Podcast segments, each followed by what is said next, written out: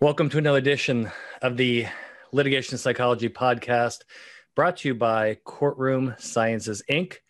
I am Dr. Bill Kanasky, here with my very good friend, and this is a repeat guest. I'm starting to have repeat guests, kind of like, you know, Johnny Carson's show when you had like the repeat guests, right? Only the good ones come back. Mr. Tim Christ from Texas. How you doing, Tim? I'm good, Bill. Appreciate you having me back. Although I would say it's probably more like I'm just like a bad pity, right? I keep turning up. No. We only have the good ones. We only have the good ones back on. But no, it's very timely because since you've been on the first, a lot's changed. I mean, things are changing by the week, if not by the day.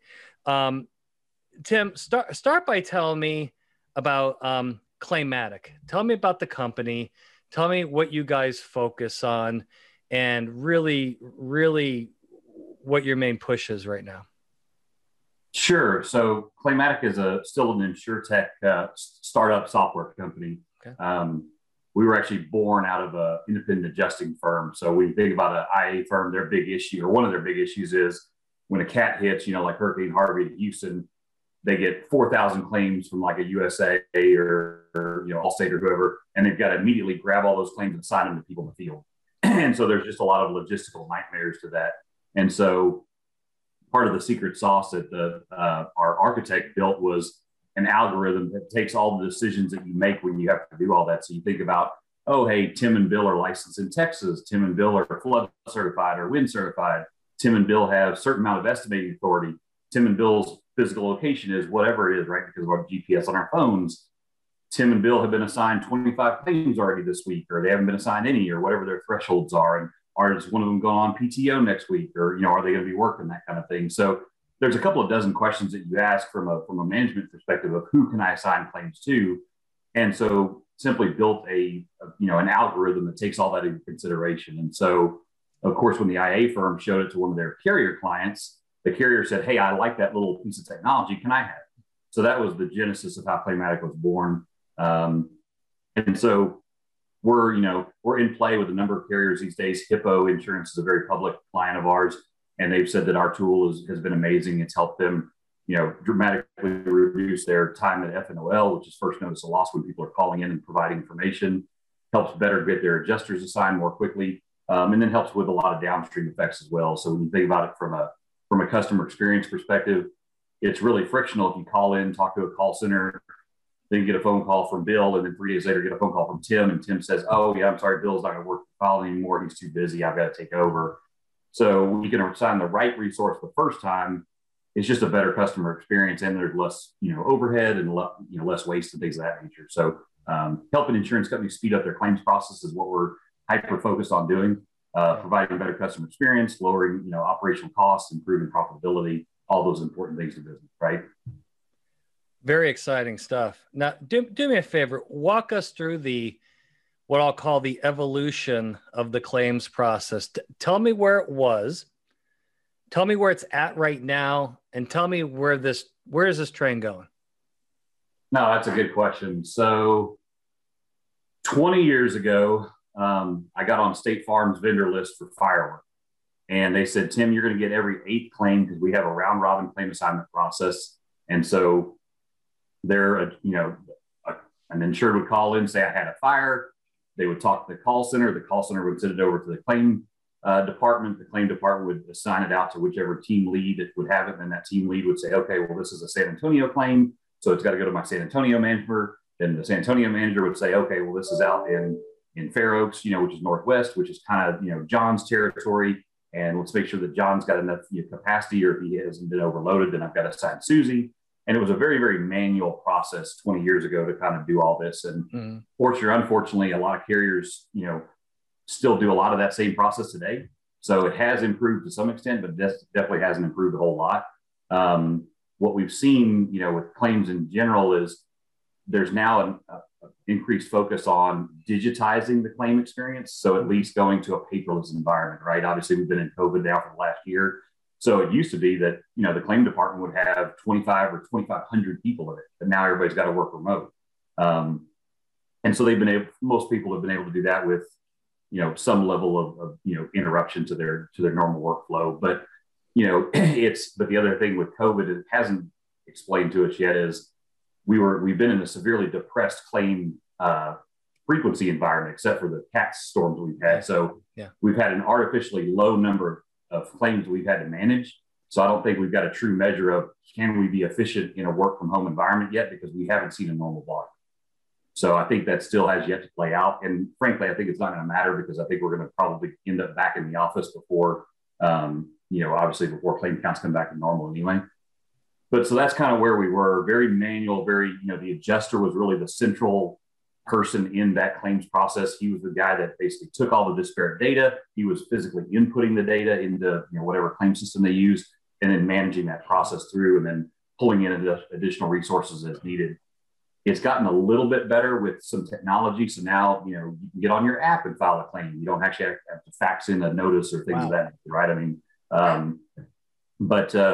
there's still some, there's still some challenges at the front end of that. And on the backside of that, there's still people that want to issue paper checks, or, hey, if you've got a mortgage on your house and they issue you a check, it's endorsed to your mortgage company as well, which means you get your check in the mail, then you have to mail it to your mortgage company to endorse it. Then they mail it back to you. And so there's, still some very manual processes at play there. Where I think it's going, and I talk about this a lot in a presentation I've been giving around the country to a bunch of CPCU chapters, is, the insurance companies are starting to understand that when you have a claim experience, you have really two options as a result of that claim experience. If you have a good claim experience, you stay a customer and you become much more valuable to that carrier, because now you're stickier. Yeah. But it's about a 50-50 shot. The other 50% is they don't like the experience and they leave. So what they're starting to focus in on is, okay, so if we can improve claim experience, we can reduce policy churn. We can improve, customer NPS scores. We can improve the stories that, result in the neighborhood grapevine effect of how we treat people.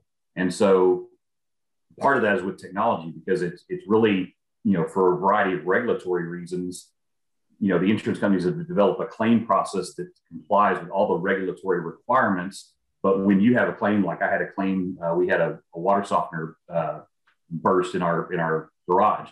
So we came home, there's water running out of our garage. So of course, me, the forensic engineer guy, goes, okay, I'm going to go figure out what broke, right? And it ended up being a little PVC fitting that had fractured and burst, which is why the water was running everywhere.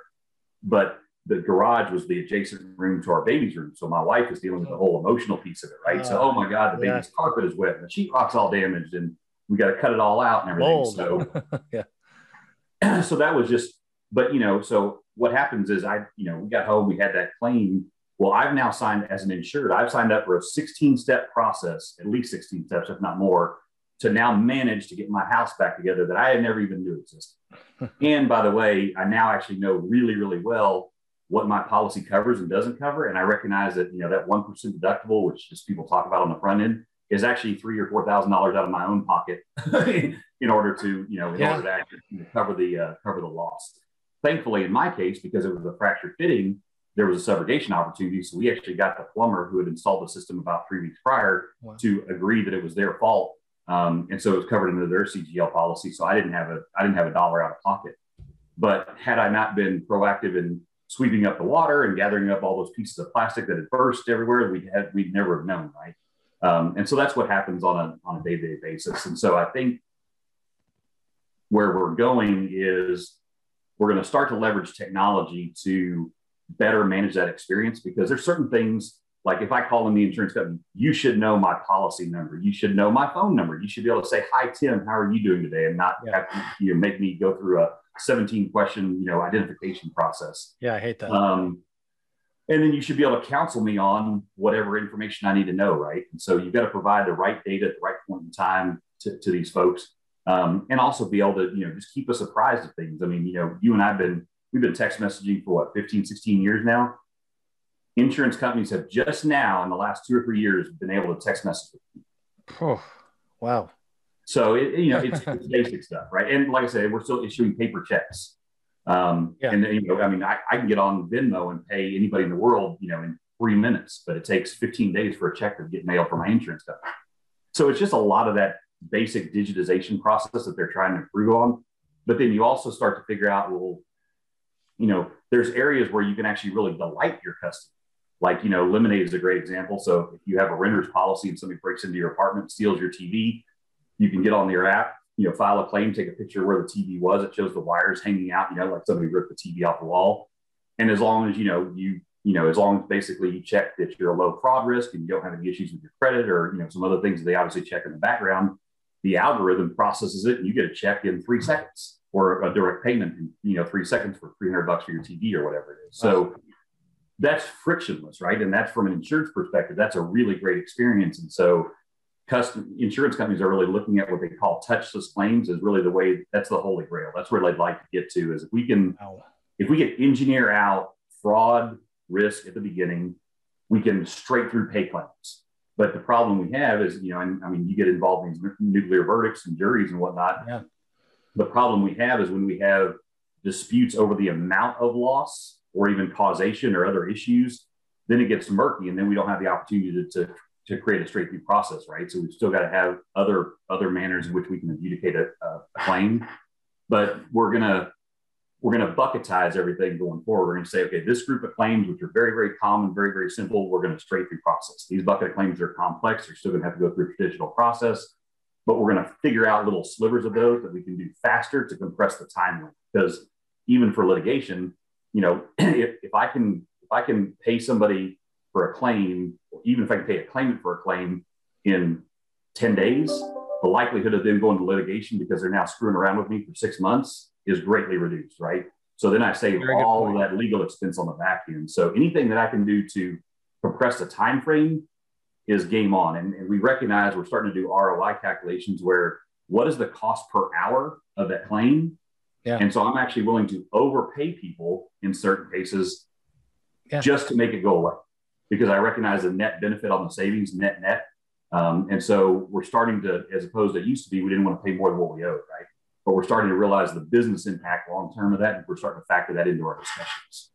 That's incredible and actually very wise. Because I think for the most part, the insurance industry has been really slow to come around on that. Meaning maybe investing and paying money early to save money on the back end. That's a concept that they've struggled with for a long time. And I think it's more probably psychological in nature of if I spend money up front, like I'm doing something wrong. But when you zoom out, you look at the big picture, oftentimes it's the best decision in the long run, right? Yeah, well, there's a cultural aspect of it, but there's also, a regulatory piece too, right? So that's the part you can't get away from on the carrier side.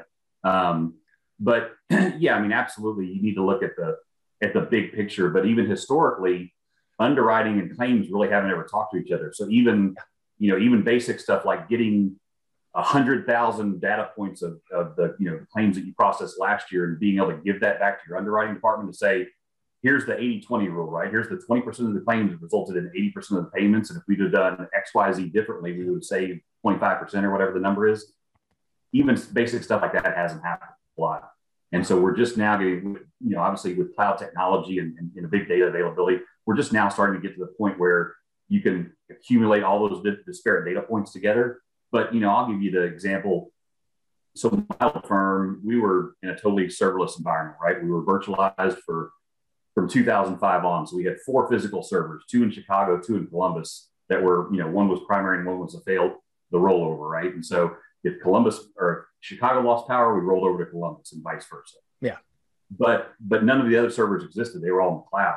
Well, that was 2005. Well, insurance companies, a major claims management platform that exists today, has just now released their cloud version in 2020.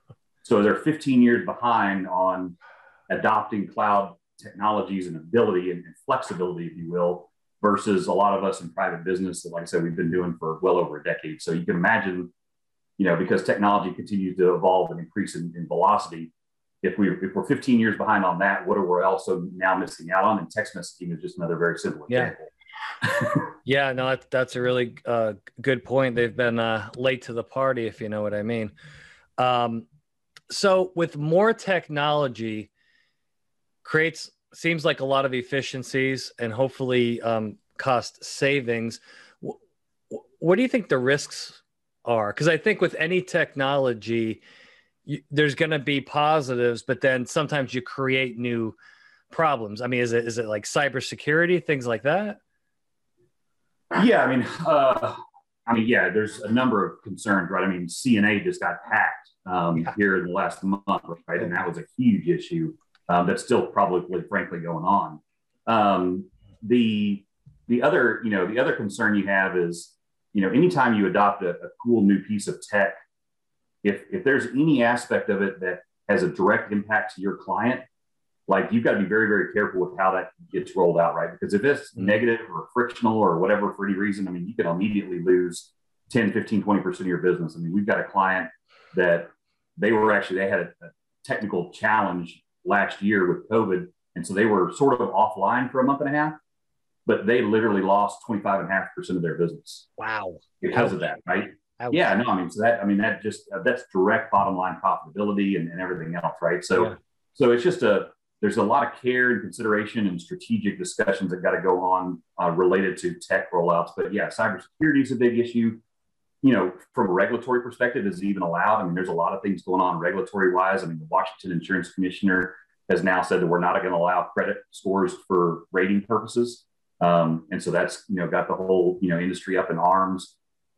Telematics is able to be used everywhere except for California and Florida, interestingly enough. Yeah. So we've still got some inconsistencies there. So there, you know, and then, you know, when we talk about IoT and the commercial application, I'd actually written an article about this a few weeks ago for PC 360, because there's an anti-rebating clause. There's a concern that, well, we can't induce an insured to, you know, to give them a piece of, you know, equipment that's going to help save them money, because that's an inducement to purchase coverage. So that's not allowed under the law. But how can we functionally allow an insured to use this device that's going to reduce the frequency and severity of their losses, and also, frankly, save us money at the end of the day, right? So it's a win-win, but we haven't figured out the right mechanism in which that process can be managed in order to help them, you know, initiate that process. It doesn't really exist on the home personal side, because Hippo Insurance is a great example. If you sign up with Hippo, they send you a little smart home kit. So you install those little sensors, one on your front door, one on your back door, the smoke sensor in the kitchen, and then a water softener or a water sensor by your washing machine and by your water heater. And so it tells you whether your doors are locked or open or shut. It tells you whether there's smoke in the kitchen. It tells you whether there's any water on the floor. And so basically it's simply an early warning device. But Hippo will tell you, you'll get a 25% discount over a typical policy by just using their equipment. And so when you think about that across the spectrum, I mean, you know, basic stuff, if we can have, you know, security, you know, protocols in place, like with the Ring doorbells and whatnot that almost everybody has between theft or break-in, if we can have fire risk reduced, if we can have water mitigation taken care of. I mean, our home, the local utility actually reads our meter 4 times an hour. It's all digital and cloud enabled. And so I've got a dashboard I can look at and see exactly what my water usage is on an hourly, daily, weekly, monthly basis. And so I can see it across the pattern, right? So I see, you know, Wednesday through Monday, it's pretty static. It's 250 gallons or less, but on Tuesdays, which is when we're allowed to water, it spikes up to 900 gallons or whatever. But whenever it varies from that, I obviously then I would have a leak, right? So I've already set threshold triggers where if it exceeds a certain amount in a particular time frame, then I get a notification. And so all of those things, you know, exist to help the fact that we're, you know, likely it will reduce a loss in the event that there's one. And so when you think about the, you know, that downstream, well, then that takes care of a lot of premium concerns, takes care of a lot of claim concerns, and then, you know, just spills over into that. But I think there's a lot of applicability yet that we have yet to take advantage of. Yeah, remember the movie Back to the Future? All that stuff's coming true. Unfortunately, all the stuff from the Terminator movie, I think, is also coming true 30 years later. My favorite show was Knight Rider. So today we can talk to our watches and we can talk to our car. It only took 40 years. It only took 40 years. It's absolutely frightening. It's frightening on some level too. Let's talk some litigation specifics. Sure. We've all been forced into Zoom world or WebEx world or Teams world, whatever you want, GoToMeeting world. It's probably saved my career because, I mean, without it, the last year would have been very difficult. Well, what are you hearing out there of people's experiences with using Zoom, you know, as part of the litigation process? And does some of this stick going forward? Because I have my thoughts about this, but I'd like to hear what you think about it. Yeah, no, I talk to a lot of lawyers and judges and other folks on a pretty routine basis. And it's a mixed bag, but it depends on what function you're talking about, right? So what I will tell you is that without a doubt, certain depots, like we'll probably always do via Zoom. Like, especially if they're, you know, if they're sort of peripheral depots and they're not, you know, they're not critical, mission critical ones. I think, frankly, 90% of hearings can be adjudicated via Zoom, because then it's very factual based, very law based. It's just the lawyers and the judge. There's no emotion, you know, meant to be, you know, in connotation there. And so it should just be a conversation about, is this correct procedural, or is that correct procedurally, and make a decision, judge, and go on. Plus, not to even factor in all the time savings and the cost savings, right, of having to fly across the country for that same student hearing to get the same, you know, similar type results you can get if you're, you know, just via Zoom. That being said, my criminal lawyer buddies tell me that they're having a real hard time, because people that are sitting in their pajamas as jurors at home are convicting the heck out of them. Wow. There's no emotional connection to that defendant. Yeah. And so they're just like, oh, yep, he's guilty, done. See you. Bye. Yeah, that's, it's difficult. I think where a lot of this is going to stick, like you said, it eliminates a lot of time and travel for some of the basic things, particularly maybe some, you know, basic depositions. Attorneys tell me that they love to do the court hearings by Zoom, because it's like, you know, otherwise I'm sitting an hour in traffic. I'm doing my job for an hour, another hour back in. It's a 3-hour process for something that takes, you know, 30 minutes, and it's created a lot of efficiencies. And I think a lot of the judges are okay with it. I think some of the Zoom trials, from what I'm hearing, have been somewhat disastrous, because you're right. Even in civil litigation too, you know, the guy sitting in his boxer shorts and wife beater tank top with beer stains, shoving a hot pocket into his mouth. How can that person really be paying attention to what's going on? And then again, it's like I would say in civil litigation too, there is a human connection there as well. And I think that it's, I'm not sure that part of it's going to stick. I think the court system's going to figure, hey, I was on an airplane last week, Tim, 225 people shoulder to shoulder wearing masks on a 5-hour. You're telling me you can't do that in a courtroom, right? I mean, yeah. So, oh, wow. All right. Well, this has been great stuff. Let's wrap up with a topic that I see is going to be highly controversial in the next 6 months, is as places start to open back up, you know, what are employers going to do with commutes versus work from home? Is there going to be some hybrid model going on? I think for some people and industries, the work from home thing's been fantastic. I think for some people in industries, it's been a disaster. Going forward, where do you see that going? Because again, like with anything else, technology can create some great things, but it also creates a new set of problems. Yeah, I mean, I think that's a real mixed bag too. You know, it hasn't been talked about a lot, but it's interesting when I talk to folks. And so I've talked to companies there's a company here in San Antonio that they've had 100% of their workforce back in the office since May 11th of last year, 100%. Wow. The only thing they did was they have a dining room, because they got about 2,000 people on campus. And so they brought a food truck into the ricochet out front and basically created another little, you know, dining area. And they've set up a couple little sandwich stations in other places of their building to spread people out around the food piece. But they've been 100% back since May 11. Talked to a company in Indiana, same thing. They've been back since like middle of April last year. Talked to a California-based company, which I thought was really interesting. They've actually been back already since December. And so I think everybody's approaching it a little differently. You know, the main concern I've heard, and it varies depending on the type of company, but if you have a very young workforce, then there is a real training, mentoring aspect that, you know, is very much better facilitated in an office environment. But yeah, I mean, we experienced the exact same thing. So in March, when our son was sent home from school, and my wife was kicked out of the office too for a little bit. So she took over my office. So I took over the dining room table, yep. But then my son was there at the dining room table with me. So it was a train wreck for me to try to get anything done, right, with him right there. But now that he's back in school, in real school, in person, and my wife goes back to the office, I mean, I've got the entire house to myself, and I've got an office too in town, but I can work from the house just as easily. So I think everybody's going to, that work-life balance is going to be a little different for everybody depending on their situation.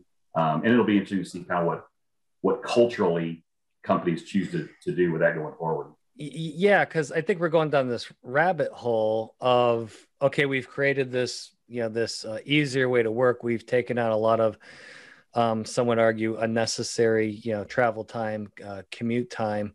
But things like leadership, camaraderie, supervision, training, mentoring, I think, does that suffer going forward? I don't know the answers to these questions, but I know, like, for example, a lot of law firms, I think are going to probably adopt some hybrid model to where, most of the administration staff can work from home. And it makes you wonder how it's going to impact the litigation process as a whole.